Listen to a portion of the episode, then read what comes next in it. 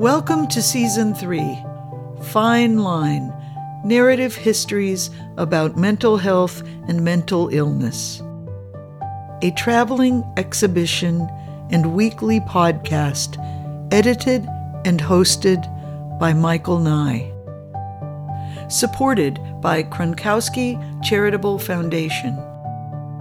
May you find insight and understanding in these voices. Episode 7 Doris. My name is Doris. I'm 43. I've got a bachelor's degree in sociology, and I've been diagnosed with what used to be called multiple personality disorder, what is now referred to as dissociative identity disorder or DID.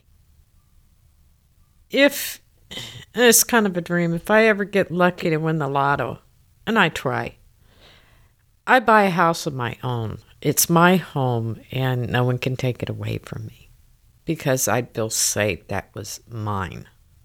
And do nice, normal things. Maybe have a dog or cat or two running around and had that freedom to be myself.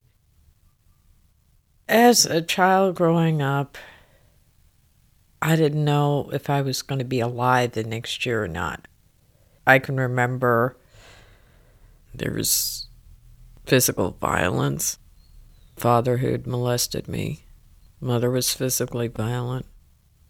I've got scars on my hand from my mother sticking my finger in a fan, being pushed down flights of stairs. And there was something so horrible that happened. I became so deathly afraid of going into somebody else's house to a point where I would just sit frozen, afraid to move. And I guess I started fragmenting and fragmenting because there's so many incidents. It's like a fear of drowning, and nobody stepped in. My multiple personalities came from a need to protect myself against the shock of the traumatic occurrences I had growing up. And especially if it's a dangerous situation, it's a total blackout, and all I've got is a scary feeling left over. They started doing that to protect my mind because at a young age I probably would have died from the shock. I'm alive because I've got my personalities. But it's dysfunctional in adult years. I've lived on the street as a homeless individual for a couple of years trying to go from shelter to shelter. There was once in 85, I was in Dallas, just wandering around the streets. And it was like early in the evening. The next thing I know, I'm halfway between Dallas and Texarkana. There's a car driving away. I don't know how the hell I got there. I'm scared to death. I can't explain why. And it's a lot later at night. And not know how the hell I got there. And when I start remembering, they're nightmares. The public looks at individuals with mental illness like we're not even human. When I look at people who talk about that, they use terms like lunatic. They talk about you in the third person like you're not even in the room. They think we're all dangerous. And they don't want to be seen in our company. They're afraid to come near us.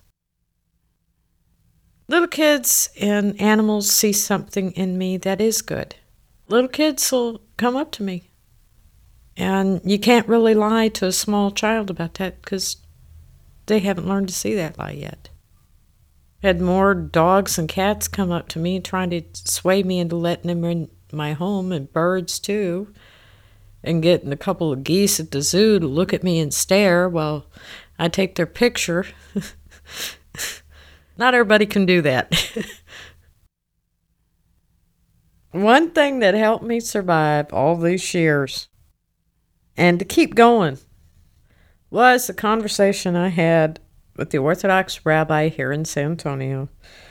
And he said, Well, if you get well, I convert you he gave me the courage and the hope and just something to grasp for And when I became Jewish, uh, my heart and everything about me was already there. I wasn't going to let anybody take that away from me because that meant no matter where I go, they have to accept me as a part of the community. Doris has experienced discrimination. She said the public looks at individuals with mental illness like we're not even human. They think we're all dangerous. They don't want to be seen in our company. They're afraid to come near us. Discrimination is so painful, wrong, it's cruel. It impacts one's identity. Doris told me, I tell myself so often, Doris, don't ever wish your life away. Hang on, it will get better. To understand another person, you must consider things from his or her point of view. Thank you, Doris, for your voice, for your strength in your presence. May something in Doris's story stay with you I'm Michael Nye. You can go to my website, michaelnye.org slash podcast for Doris's portrait and transcript. Thank you for listening.